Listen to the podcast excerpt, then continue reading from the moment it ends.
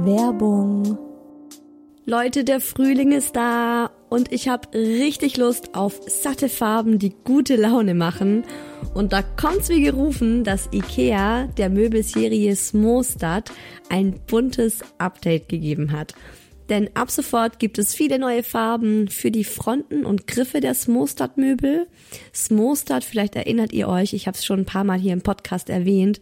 Das ist die beliebte Möbelserie, die mit dem Kind mitwächst. Also von der Komplettlösung fürs Babyzimmer mit Wickeltisch kann man das dann später umfunktionieren, den Wickeltisch zum Schreibtisch und so weiter. Also Smostad ist wirklich vom Babyalter bis zum Teenageralter hin geeignet.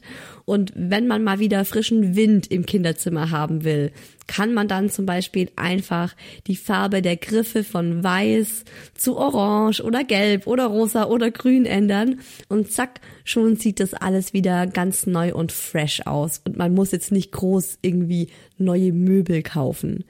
IKEA hat stark darauf geachtet, dass die neuen Farben mit den anderen Möbeln gut harmonieren und sie sich gut miteinander kombinieren lassen. Und es ist wirklich für jedes Kindesalter die passende Farbe dabei. Und es gibt auch noch ein paar coole neue Accessoires für die Smostad-Serie, wie zum Beispiel die Box Jettebjörn für mehr Stauraum, Organizer für Schubladen oder die cleveren Haken LED Head. Ich stehe ja total auf bunte Kinderzimmer und wenn es euch genauso geht, schaut mal rein bei Ikea, egal ob online oder im Store. Ich habe euch den Link zur Smostad-Serie auch wie immer in die Shownotes gepackt. Werbung Ende.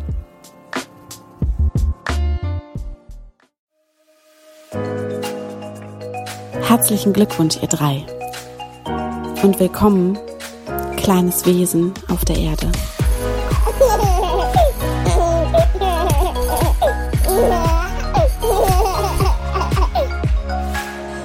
Freue mich, dass ihr zuhört bei Hi Baby, meine Mama Podcast.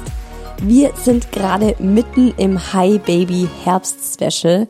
Da gibt's für euch jeden Sonntag eine neue Folge und heute mit dem Thema Beikost.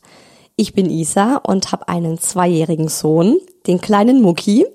Und in diesem Podcast spreche ich ganz ehrlich und offen über das Mama-Sein.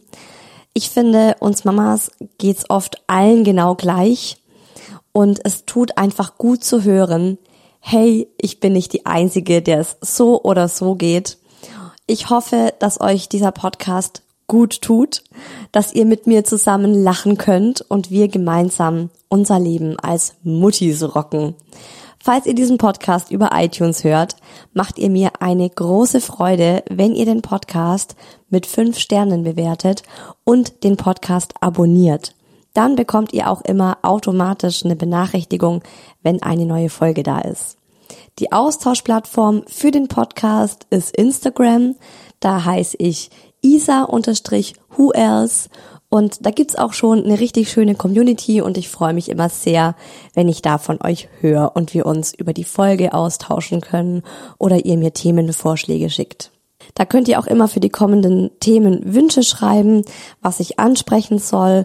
Und für die heutige Folge, also für das Thema Beikost, kamen so super viele gute Anregungen rein. Also vielen, vielen Dank nochmal dafür und ich freue mich, die heute alle hier in die Folge reinzupacken. In der Folge heute geht's um die großen Fragen, wie zum Beispiel, soll ich diese Preis alle selber kochen oder kaufe ich die? Ich spreche über Baby-led Weaning, breifrei, wie wir gestartet haben mit dem Essen, wie das so ablief, was gut ankam, was nicht, wie ich das unterwegs gemacht habe, was der Mucki trinkt, Tee, Wasser, Saft, Milch, Cola, kleiner Scherz. Ich erzähle euch von der Verstopfung des Todes und ganz schlimmen Bauchschmerzen und es geht um gute Esser und schlechte Esser. Ich habe wie immer in der Rubrik den Daddy gefragt mit dem Daddy gesprochen. Das ist heute ein ganz besonderes Gespräch geworden. Deswegen kommt es auch recht früh diesmal. Besonders lustig könnte man auch sagen oder auch äh, besonders bezeichnend. Hört euch einfach an. Und Hi Baby Expertin Carmen Beck, ähm, die ist freiberufliche Kinderkrankenschwester mit dem Schwerpunkt Entwicklungsberatung bei Kindern von 0 bis 3 Ähm, die macht ganz, ganz viel zum Thema Ernährung, Stillen, Beikosteinführung und heute gibt sie nochmal richtig gute und handfeste Tipps zum Thema Beikost. Wer jetzt hier erwartet, dass ich euch einen Zeitplan vorlege und erzähle, hier haben wir angefangen mit dem und dem Brei und nach so und so vielen Wochen ging's weiter mit dem und dem Snack und dem und dem Brei. Oder wer genaue Inhaltsangaben zu Breis erwartet, das wird's hier heute nicht geben. Da könnt ihr zum einen mal in die Abstillfolge hören, die vor ein paar Wochen online ging. Da erzähle ich was zum zeitlichen Ablauf und auch zum Übergang vom Stillen auf die Beikost oder auch, ähm, da geht's auch ganz viel um das Thema, wenn das Kind die Beikost nicht annimmt und nur die Brust möchte. Also da müsst ihr am besten in die Abstillfolge nochmal reinhören. Und zum anderen geht's mir heute gar nicht so sehr um diese ganzen theoretischen Abläufe, also diese Zeitpläne, diese Rezepte, weil ich finde, das kriegt man überall. Da gibt's super tolle Prospekte von der Bundeszentrale für Ernährung. Die liegen auch ähm, bei den Kinderärzten aus, findet man auch online. Und ich bin ja auch keine Ernährungsberaterin, sondern eben um das Ganze drumherum, über das es meiner Meinung nach nicht so viele Informationen im Netz gibt. Wir starten direkt mit dem Thema, das ich von euch über Instagram am aller, allermeisten gehört habe. BLW. Baby Led Weaning. Und da kam mir ganz spontan die Idee, dass ich doch einfach mal mit dem Daddy darüber spreche, was BLW ist. Also in der heutigen Folge spreche ich ja über das Thema Beikost und auch wie wir mit dem Thema Beikost gestartet haben und so weiter. Und ich habe auf Instagram äh, die Hörerinnen Fragen stellen lassen, was sie gerne in der Folge drin hätten. Und kannst du dir vorstellen, was mit Abstand am meisten genannt wurde? Frage deinen Mann zu dem Thema, weil er kennt sich extrem gut aus damit. Ähm, die meisten wollten, dass ich was über BLW schreibe. Okay. Kannst du dir vorstellen, für was BLW steht? Baby lauwarm. Baby-led weaning. Okay. Und das heißt? Hast du schon mal was davon gehört? Nee, noch gar nicht. Ich lese mal vor. Hier von äh, babyartikel.de. Baby-led weaning bedeutet übersetzt babygesteuerte Entwöhnung, ein alternatives Ernährungskonzept zur klassischen Beikost mit Babybrei, das man auch Beikost nach Bedarf oder einfach breifrei nennen kann. Anstelle von Brei bekommt das Baby von Anfang an feste Nahrung. Hat mich interessiert, was du davon hältst. Also ich finde Brei cool und ähm, ich finde Brei ist alleine von seiner Konsistenz her und ich stelle mir vor, auch bezüglich der Verdauung des Babys her, einfach geeigneter für ihn, als jetzt direkt von einer flüssigen Milch zur festen Nahrung zu wechseln. Ich finde, das ist so ein, so ein guter Übergang. ja, jetzt wisst ihr Bescheid. Wir haben kein Baby-led Weaning gemacht. Warum? Im Grunde habe ich da überhaupt nichts dagegen. Ich kenne auch einige Mamas, die haben das gemacht, die waren total begeistert davon und sie standen auch voll hinter der Theorie, dass das Baby selbst entscheiden kann, was es jetzt gerade essen möchte, dass es die eigenen Geschmäcker ausprobieren kann. Was bei allen aber der Fall war, sie haben deutlich länger gestillt und auch viel mehr gestillt. Weil klar, wenn das Kind, das Baby, die Nahrung selbst mit der Hand greift und isst und auch wenn die weich gekocht ist, aber es schafft einfach bei weitem nicht so viel, wie es jetzt mit Brei schaffen würde. Das ist bei uns ja auch nicht anders. Also wenn ich mir zum Beispiel einen Smoothie mix und da kommt dann eine Banane, eine Birne, zwei Stück Spinat und eine Handvoll Heidelbeeren rein, Dann püriere ich das und trinke das in zwei Minuten runter. Aber wenn ich das alles einzeln in Stücken hätte essen müssen, dann hätte ich erstens viel, viel länger dafür gebraucht und zweitens hätte ich bestimmt auch nicht so viel davon gegessen. Also, ich bin keine Ernährungsexpertin. Ich habe es schon mal zu Beginn der Folge gesagt, aber ich erzähle euch trotzdem gern, warum wir äh, Baby-led Weaning nicht gemacht haben, beziehungsweise warum wir das nicht so explizit gemacht haben. Zum einen finde ich, dass das gerade ein absoluter Trend ist. Und das merkt man auch schon daran, dass von euch mit Abstand die meisten Nachrichten wirklich äh, zum Thema Beikost was mit BLW zu tun hatten. Und ich bin bei sehr vielen Trends generell erstmal vorsichtig, besonders bei Ernährungstrends. Ich fand zum Beispiel äh, diese ganzen Superfood-Trends in den letzten Jahren, also zum Beispiel als alle anfingen Chiasamen ins Müsli zu mischen, die aus Lateinamerika importiert werden, die keinen ökologischen Fußabdruck haben, weil sie überhaupt nicht regional sind und im Grunde sind sie fast identisch mit Leinsamen, was die Nährstoffe und so angeht. Aber warum haben wir keine Leinsamen ins Müsli gemischt, sondern angefangen Chiasamen zu kaufen?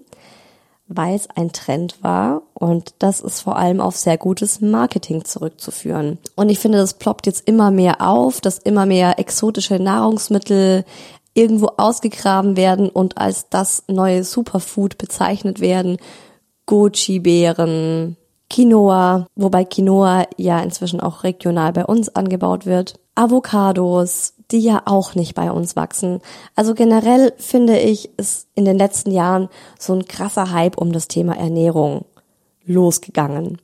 Und was mir bei BLW nicht so gefällt, ich sage jetzt einfach immer BLW, weil Baby Led Weaning ist so lang, ähm, was mir daran nicht so gefällt, ist, dass sie immer so dieses selbstbestimmte Essen so hervorheben. Und der Mucki hat meiner Meinung nach auch mit Preis immer selbstbestimmt gegessen. Er kann ja auch bestimmen, ob ihm der Brei jetzt schmeckt oder nicht und wie viel er von dem Brei haben will.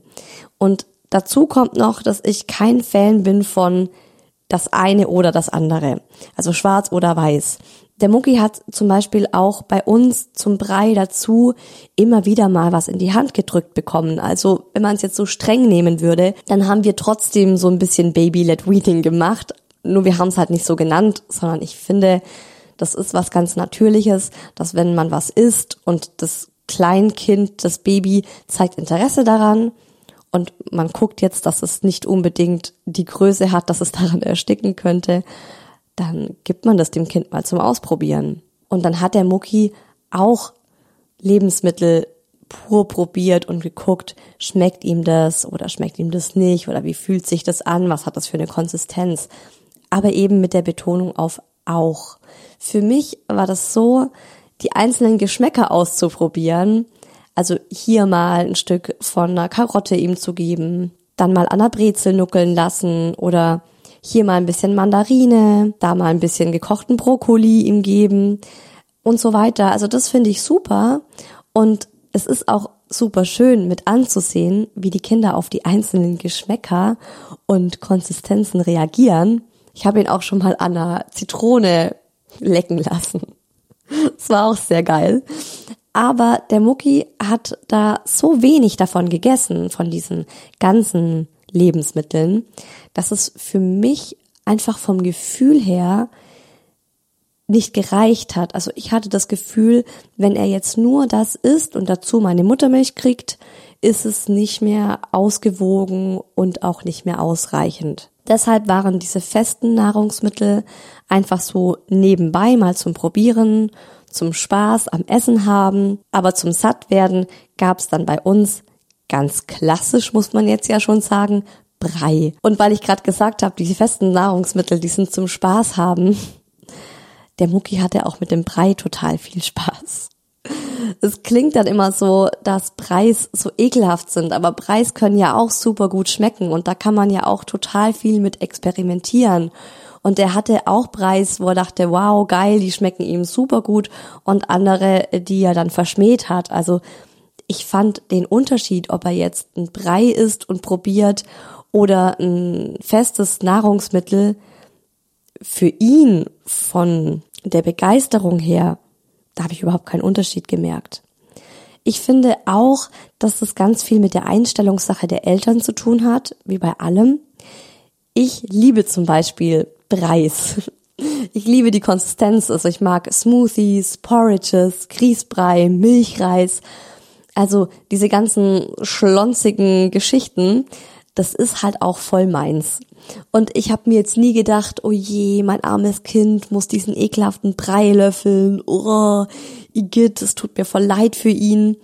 Sondern eher andersrum. Ich habe eher so gedacht, geil, ich mache für mich gleich eine Portion mit.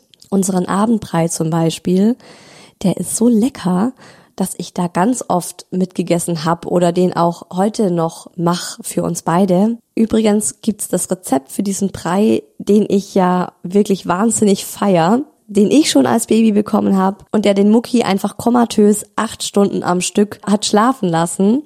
Das Rezept findet ihr auf Instagram in meinen Story Highlights unter Rezepte. Da habe ich das nochmal genau aufgeschrieben, weil ich sehr, sehr oft Nachfragen zu diesem Brei-Rezept bekomme.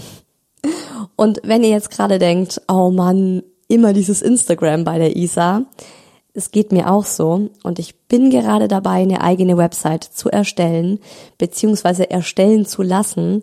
Aber das ist eine langwierige Geschichte, das dauert einfach noch. Aber der Plan ist, dass ihr diese Inhalte bald auf meiner Website finden könnt und ich damit dieses Instagram auch umgehen kann. Aber bis dahin, Instagram it is. Also, bei uns gab's ganz klassisch Brei zu Beginn mit der Beikost. Was das Kind jetzt genau für Breisorten mag und was nicht, muss man wirklich ausprobieren. Und da kann ich nur den Tipp geben, probiert immer und immer und immer wieder. Weil was dem Kind heute nicht schmeckt, kann in zwei Wochen super geil sein.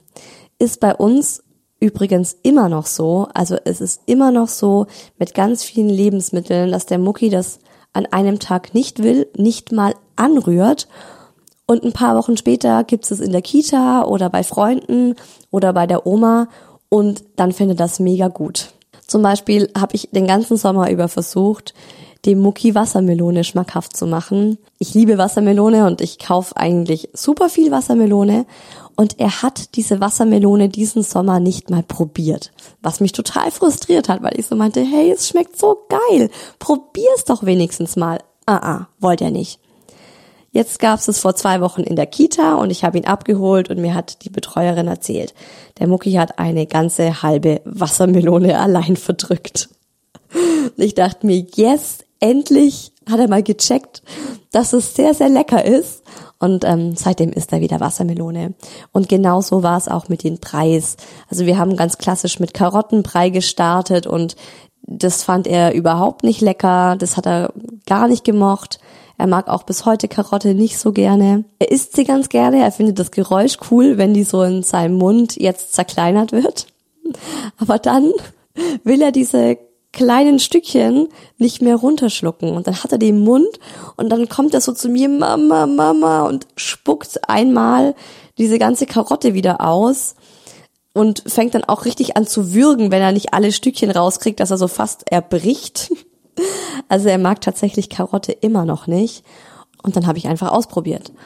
Und ich weiß, das ist anstrengend mit dem Ausprobieren, vor allem wenn man den Preis selber macht. Dazu auch gleich noch mehr. Und manchmal kocht man dann eben was mit aller Liebe, überlegt sich wirklich, was könnte jetzt geil schmecken und geht in den Bio-Supermarkt und kauft da das geilste Gemüse fürs Kind, stresst sich ab, um diese Sachen auch alle zu kochen, nebendran noch das Kind irgendwie bespaßen, macht dann zehn Portionen Kartoffel, Brokkoli, Olivenöl, Apfelsaftbrei und das Kind rührt's nicht an. Das ist natürlich super frustrierend und da ist mein Tipp, einfrieren und zwar bereits portioniert einfrieren. Entweder, wenn das Baby noch ganz klein ist, kann man das in so Eiswürfelbehältnisse abfüllen und dann auch eben einzelne Eiswürfelpreis rausholen und einfach auftauen lassen. Diese Eiswürfelbehältnisse gibt's auch schon ein bisschen größer, also es gibt da verschiedene Größen. Da könnt ihr mal gucken. Oder einfach in Tiefkühlbeutel oder in kleine Tupperboxen reinpacken.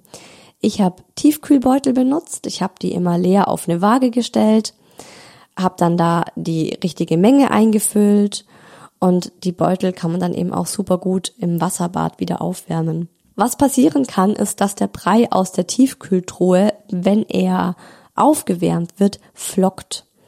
Ähm, ich bin beim ersten Mal, als mir das passiert ist, total erschrocken und habe gedacht, oh Gott, ist das nicht mehr gut? Was ist denn passiert? Kann ich jetzt diese ganzen acht Portionen alle wegschmeißen? Das liegt an der Stärke der Kartoffel und da hilft's entweder, das Ganze nochmal richtig fein zu pürieren oder am besten nochmal aufkochen. Dann verbindet sich das wieder und ähm, wird dann wieder ja zu einer richtig schönen, geschmeidigen, leckeren, cremigen Masse. Beim Mucki waren die Brei-Favoriten jetzt gerade passend zur Jahreszeit Kürbis. Kürbis hat er wahnsinnig gefeiert. Pastinake und Brokkoli. Lachs fand er auch richtig lecker. Aber ja, das ist eine komplett individuelle Geschichte und das kann sich auch wirklich ganz, ganz schnell immer ändern. Noch ein Tipp für unterwegs. Ich hatte für unterwegs immer so eine Thermoskanne für den Babybrei dabei. Die sieht aus wie so ein ganz großer, dicker Thermosbecher. Also es ist eigentlich eher ein Thermosbecher und keine Thermoskanne.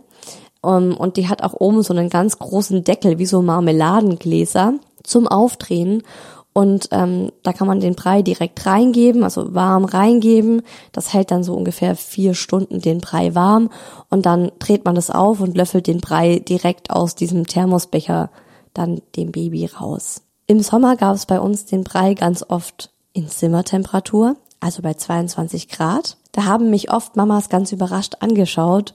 Oh, er ist den Brei kalt?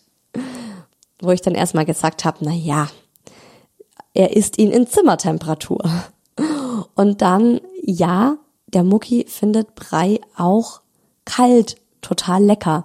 Also man muss nicht immer sich selbst so einen Stress machen, finde ich. Also ich hatte zum Beispiel in der Krabbelgruppe einige Mamas, die haben dann so ein Aufwärmgerät dabei gehabt, wo man dann den Brei äh, ins Wasserbad gelegt hat und es wurde dann aufgewärmt und da musste man dann zehn Minuten lang den Brei im Wasserbad aufwärmen. Und das Kind hat so lange gemeckert, weil es halt Hunger hatte, weil es jetzt sofort was essen wollte, weil es den Brei schon gesehen hat.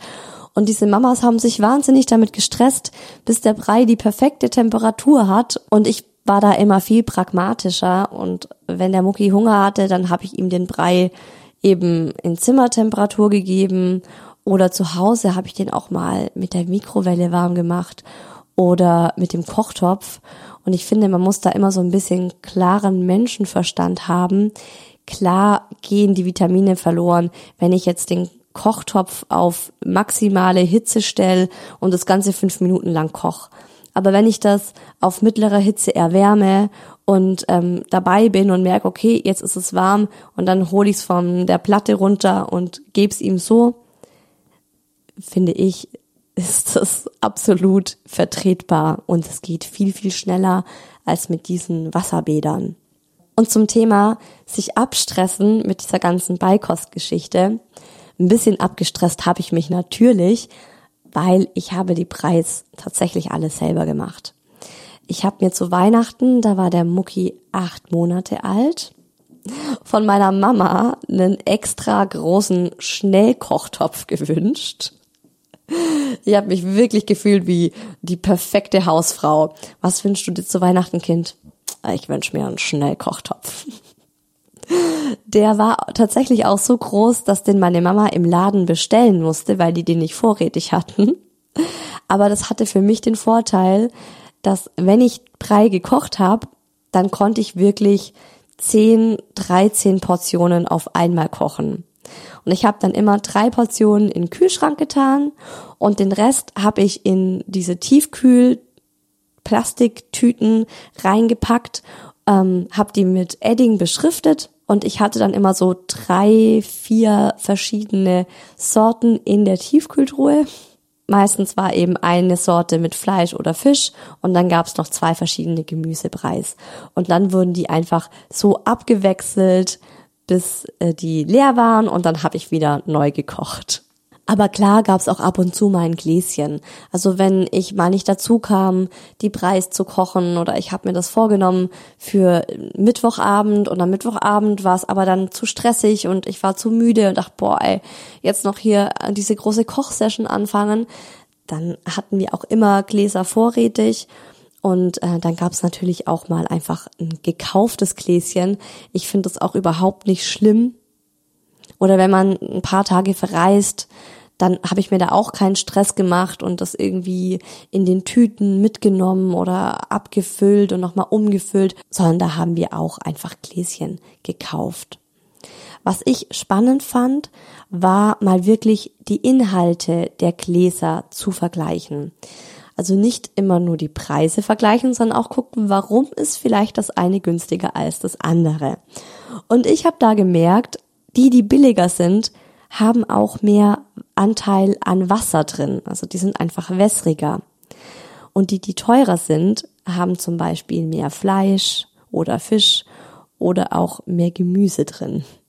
Also schaut euch das einfach mal an, lest euch das durch, vergleicht auch mal die Menge an Gemüse und an Öl, die in den Gläschen ist, mit der Menge, die vom Kinderarzt oder von diesen Broschüren empfohlen werden. Ich hatte, glaube ich, auch so das Gefühl, dass da immer sehr, sehr wenig Öl drin war in diesen gekauften Gläschen.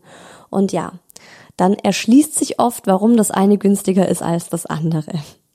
Unser Kinderarzt hat auch gesagt, Gläschen sind heutzutage genauso gut wie selbst gekocht. Man soll sich da absolut kein schlechtes Gewissen machen, wenn man sagt, ich habe auf diese ganze Kocherei keinen Bock, ich habe da keinen Nerv für, das stresst mich total, dann kauft euch diese Gläschen. Also wirklich überhaupt kein Stress. Ich wollte es aus mehreren Gründen selber machen. Zum einen wollte ich einfach das Gemüse sehen, das ich verarbeite. Ich wollte wissen, wo das herkommt. Ähm, ich koche auch gerne, mir macht das auch Spaß. Und ich wollte das auch schonend dampfgaren mit meinem Schnellkochtopf, damit die Vitamine einfach weitestgehend erhalten bleiben. Und der andere Grund war, dass ich nicht so viel Müll erzeugen wollte. Ich bin zum Beispiel auch überhaupt kein Quetschi-Fan. Diese Quetschis, sind ja immer diese, ja, diese Quetschbeutel, wie nennt man die? Diese kleinen Plastikbeutel, wo man oben aufdrehen kann und da ist dann oft Obstpüree drin. Es gibt's ja jetzt auch schon mit, mit pürierter Spaghetti Bolognese oder Tomatensauce in so anderen Snacks. Ich finde, das verursacht wahnsinnig viel Müll. Was ich richtig gut finde, sind aber wiederverwendbare Quetschis, die man selbst befüllen kann. Die gibt's zum Beispiel beim DM. Das soll jetzt keine Werbung für DM sein. Die gibt's bestimmt auch woanders. Ich weiß nur, dass ich die immer beim DM gekauft habe. Die kann man unten aufmachen. Die haben unten so einen, so einen Plastikverschluss und äh, da kann man das aufmachen und hat einen richtig viel Platz, um da den Brei einzufüllen. Und dann kann man das unten wieder zuzippen. Und ähm, oben gibt's dann diesen ganz normalen Drehverschluss, wo die Kinder das dann raussaugen können. Generell finde ich, sind diese Quetschis eine mega geile Erfindung. Es gibt kaum mehr ein Kleckern. Also die Kinder können richtig gut das im Kinderwagen selber essen, ohne dass man den Latz auspacken muss fünf Taschentücher nebenbei haben muss, um alles Mögliche ständig abzuputzen. Das Einzige, wo man aufpassen muss, was bei uns ein paar Mal passiert ist, ist, wenn dann das Kind so super enthusiastisch mit beiden Händen den Quetschi so richtig schön zusammendrückt und dann spritzt eine Fruchtfontäne aus dieser Öffnung raus und dann hast du auch eine Riesensauerei. Wenn ihr auch die wiederverwertbaren benutzt, ähm, dann packt die sicherheitshalber nochmal in eine Plastiktüte. Also im Normalfall hält dieser Verschluss unten. Aber mir ist es tatsächlich schon zwei, dreimal passiert, dass das aus irgendeinem Grund aufging. Vielleicht auch einfach, weil ich schwere Dinge draufgestellt habe in der Tasche oder so. Und dann hast du den ganzen Brei in deiner Tasche drin. Das ist auch eine Riesensauerei. Also einfach das vielleicht nochmal in eine Tüte packen. Der Mucki war ein super guter Breiesser. Also er liebt diese Konsistenz genauso wie seine Mama. Was mir hier wichtig ist, weil ich das wirklich selbst erlebt habe. Die guten Esser von heute sind die schlechten Esser von morgen. Das ist ein Satz, den habe ich mal irgendwo gehört und den finde ich so wahr und so gut und das sollte man sich immer vor Augen halten, wenn das Kind gerade nicht gut ist. Wenn das Kind wirklich homöopathische Mengen an Brei zu sich nimmt und man sich denkt, Herr Gott, von was soll dieses Kind noch leben? Von Luft und Liebe? Das geht vorbei. Also es sind wirklich Phasen. Diese Phasen gibt's übrigens bei allem. Also die gibt's auch beim Thema Schlafen, beim Thema Autofahren. Also es verändert sich so schnell, so vieles mit dem Kind. Und wenn mal irgendwas nicht gut läuft, dann einfach entspannt bleiben und sich sagen, es ist nur eine Phase. Zum Brei gibt's übrigens bei uns einfach Wasser dazu, also Wasser aus dem Wasserhahn, Leitungswasser, äh, Tee ab und zu habe ich ihm mal Fencheltee gemacht, vor allem eben, wenn er Bauchweh hatte, wenn er einen harten Bauch hatte. Zum Thema Bauchweh erzähle ich euch auch gleich noch was. Und ab und zu gibt's inzwischen auch mal Saft ins Wasser, vor allem eben dann, wenn ich da auch selber Bock drauf hab, weil ich habe so das Credo, vor allem seitdem der Mucki ein Jahr alt ist, dass ich sag, was ich esse, das darf er auch probieren. Also ich schaff's nicht, vor ihm mir irgendwas Geiles reinzuziehen und dann aber ihm zu sagen, oh, oh, oh, für dich gibt's einen Dinkel Vollkornkeks, bitteschön. Ähm, ich finde, das ist für das Kind ein falsches Bild, weil das Kind sich fragt, warum darf meine Mama die tollen Sachen essen und ich krieg nur das Schlechte? Das versteht ja nicht, dass wir das gut meinen. Deswegen sag ich mir, entweder ich verzichte selber darauf oder wenn ich mir das unbedingt jetzt gönnen möchte, also zum Beispiel mal einen Saft in mein Wasser reinmische und bei mir ist das Verhältnis ungefähr vier zu eins, also vier Portionen Wasser und eine Portion Saft. Und äh, der Mucki sieht es dann und möchte das probieren, dann darf er das natürlich auch probieren. Und wenn ich mit dem Mucki irgendwo in Gesellschaft gegessen habe, dann wurden wir immer von den ganzen Mamas beneidet, weil die alle gesagt haben, er isst richtig, richtig gut und er trinkt auch richtig gut und was es für ein Glück ist, dass er so gut isst und so gut trinkt und ich mir da überhaupt keine Sorgen machen muss, dass er irgendwie ähm, ja nicht genug zunimmt oder nicht die Nährstoffe kriegt, die er braucht. Und zu dem Thema, die guten Esser von heute sind die schlechten Esser von morgen. Im Moment ist es so, dass er super wählerisch mit seinem Essen ist. Also ich habe das ein Jahr lang genossen, dass er alles gegessen hat und wirklich richtig gute Mengen gegessen hat. Und ich war so happy damit. Und plötzlich ist es umgeschlagen und jetzt ist er so wählerisch und ganz vieles, also wie mit der Wassermelone, was ich vorhin erzählt habe, probiert er nicht mal. Also das bringt mich wirklich zur Verzweiflung, weil ich mir denke, bitte probier's doch mal. Es wird dir schmecken. Zum Beispiel hat er diesen Sommer überhaupt keine Beeren gegessen. Weder Heidelbeeren noch Himbeeren noch Erdbeeren, er rührt sie nicht an und das, obwohl ich die ihm regelmäßig hinstelle. Also immer wieder packe ich die aus und stell sie auf den Teller und esse die mit ihm und vor ihm, aber er probiert sie nicht mal. Letzten Sommer hat er das alles gegessen. Heidelbeeren zum Beispiel weil vielleicht manche jetzt von euch denken, oh Gott, Heidelbeeren, das ist diese gefährliche Größe, diese Größe, die genau die Luftröhre eines Kindes verschließen kann. Ähm, Heidelbeeren halbiere ich. da bin ich nämlich auch ein bisschen panisch, was das angeht. Also die Vorstellung, dass er sich an irgendwas verschluckt und nicht mehr atmen kann und ich ihn dann kopfüber so lang ausklopfen muss, bis das rauskommt. Ähm, ja, ich glaube, da habe ich nicht die Nerven dazu, mich darauf einzulassen. Da bin ich auch eher ängstlich, deswegen Heidelbeeren halbiere ich. Er isst sie aber auch so nicht. Und inzwischen mache ich so, ich habe mir da sehr lange Zeit wirklich Stress gemacht, weil er das alles nicht gegessen hat. Und ich mir immer dachte, boah, fünf Portionen Gemüse und Obst am Tag, ähm, da kommen wir im Leben nicht hin. Irgendwann habe ich mir dann gedacht, scheiß drauf, ich stress mich jetzt damit nicht rum, dass er kein Obst isst. Ähm, dann habe ich einfach angefangen, ihm nach der Kita, wenn er aus der Kita kam, einen Smoothie zu machen und da habe ich alles reingepackt. was gesund war, also an Obst und Gemüse. Und er hat den Smoothie weginhaliert. Wir haben den oft zusammen getrunken und ich habe mir gedacht, hey, ich krieg was Gesundes, er kriegt was Gesundes. Haben wir zusammen geprostet und dann ging's los. Und seit drei Wochen mag er nicht mal mehr den Smoothie. Also das ist jetzt auch wieder vorbei. Das hat er jetzt bestimmt acht Monate. Ja, ungefähr acht Monate hat er jeden Tag einen Smoothie getrunken. Seit drei Wochen verschmäht er den. Aber gut, immerhin isst er jetzt dafür Wassermelone.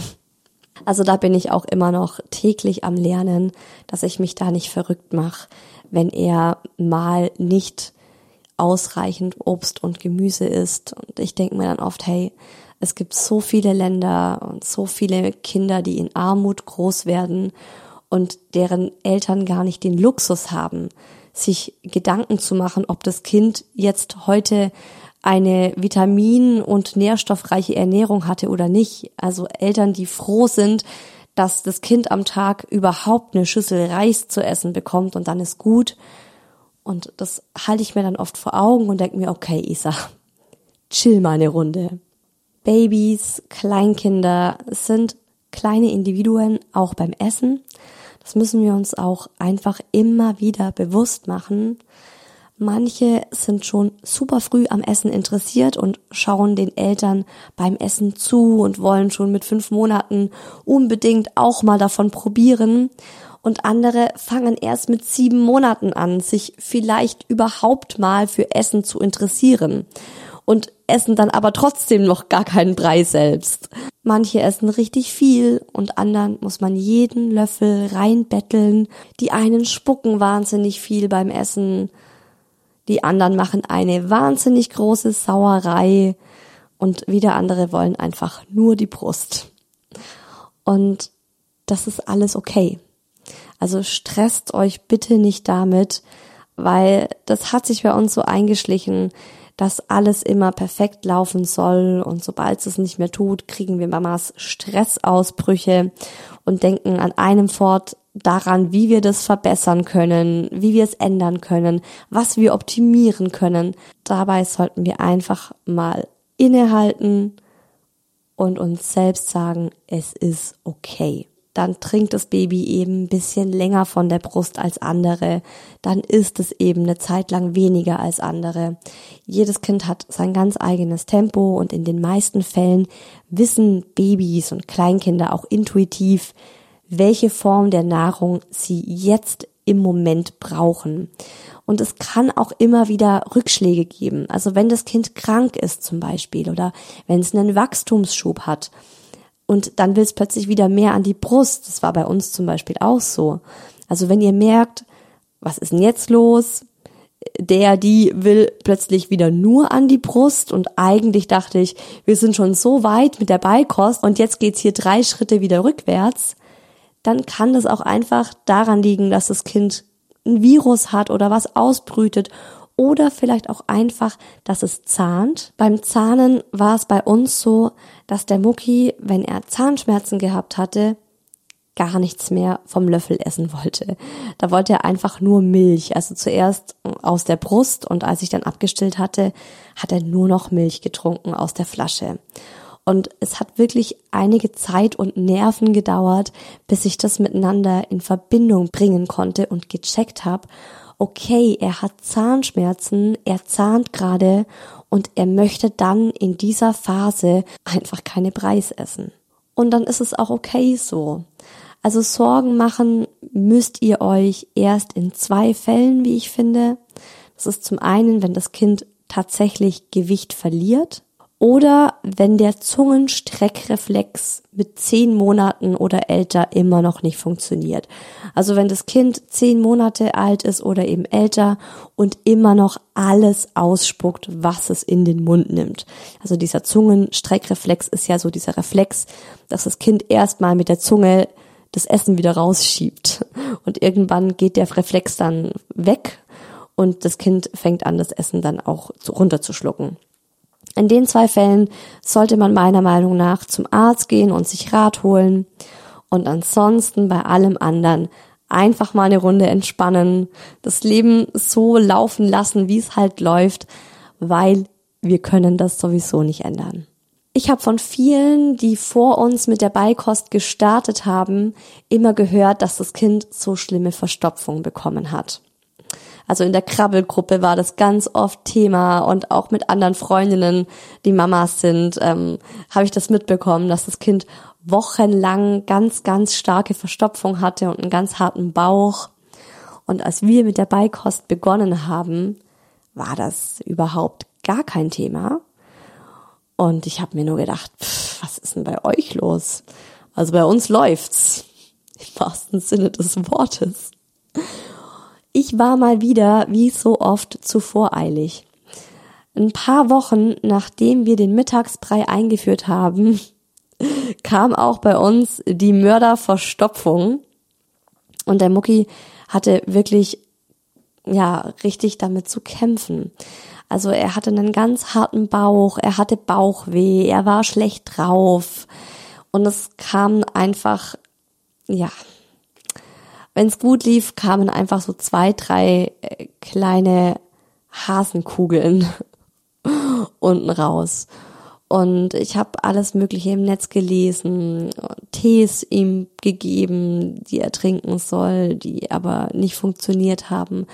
Birnensaft, Apfelsaft, alles, was irgendwie den Stuhlgang flüssiger oder ja, weicher machen soll, hat alles nicht funktioniert.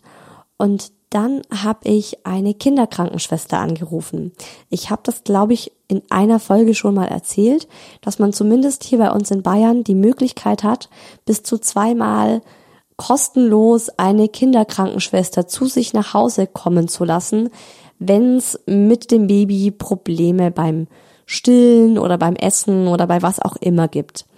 Und ich war mit dieser krassen Verstopfung, die ihn auch wirklich sehr mitgenommen hat, irgendwann so verzweifelt, dass ich mir dachte, okay, ich rufe jetzt da an, die soll jetzt zu uns nach Hause kommen und sich das einfach mal anschauen.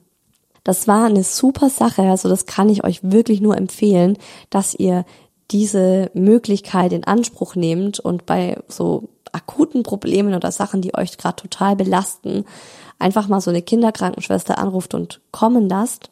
Die hat sich richtig viel Zeit genommen, hat sich das angeguckt, hat auch mal geschaut, was ich fütter, wie ich fütter und hat mir ganz, ganz viele Fragen gestellt.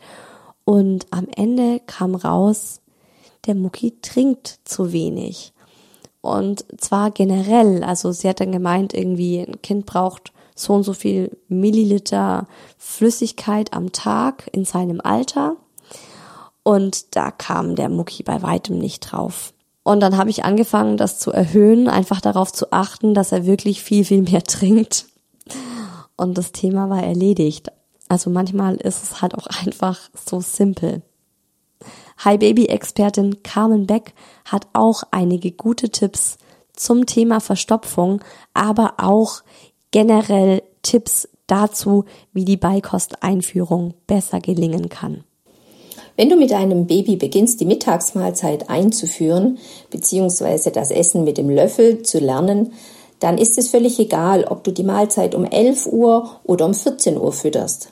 Dein Baby sollte nicht zu müde sein und auch nicht zu hungrig. Ich empfehle den Müttern ganz gerne, dass äh, das Baby vorher geschlafen hat und dann solltest du mit dem Mittagessen, mit dem Mittagsbrei gerne 15 bis 20 Minuten, bevor dein Kind eigentlich wieder hungrig wäre, beginnen.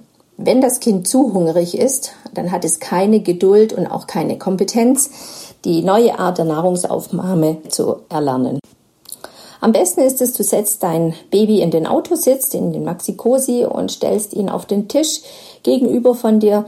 So hast du eine gute Face-to-Face-Interaktionsmöglichkeit und die Babys ahmen nach, wenn du den Mund öffnest und so ist das Füttern schon viel einfacher. Sollte dein Baby nicht ganz so begeistert sein von der neuen Art der Nahrungsaufnahme, dann gib ihm ein bisschen Geduld. Mach lieber ein paar Tage Pause und starte dann nochmal neu. Mit Einführung der Beikost verändert sich die Darmflora. Dies führt manchmal zu Problemen mit der Verdauung. Es gibt Babys, die leiden unter Verstopfung. Wenn sich dein Baby sehr mit der Verdauung quält und an Verstopfung leidet, kannst du ihm helfen, indem du ihm etwas Öl extra in den Mittagsbrei einrührst. Dafür empfiehlt sich Rapsöl, Sonnenblumenöl oder Maiskeimöl. Mit einer Bauchmassage kannst du die Verdauung deines Babys auch noch unterstützen. Ähm, dabei wird die Peristaltik des Darms angeregt und es klappt manchmal mit dem Stuhlgang besser. Bauchmassagen habe ich auch viele gemacht.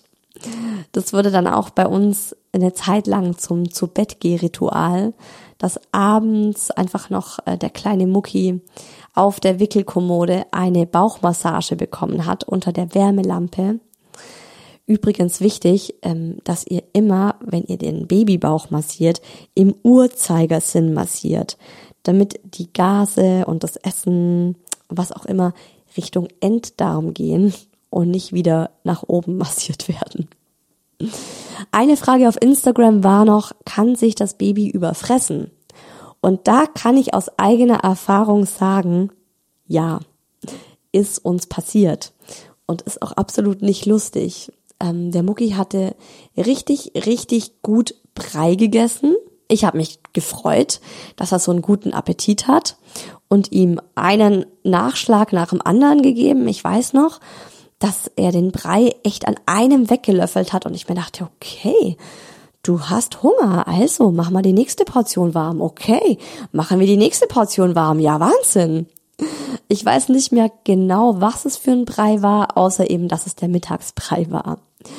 Und äh, dann irgendwann am Nachmittag bin ich mit ihm raus und in die Stadt und drei Stunden nach diesem Mittagessen ungefähr hat er aus dem Nichts heraus angefangen zu brüllen und zu brüllen und war mit überhaupt nichts zu beruhigen.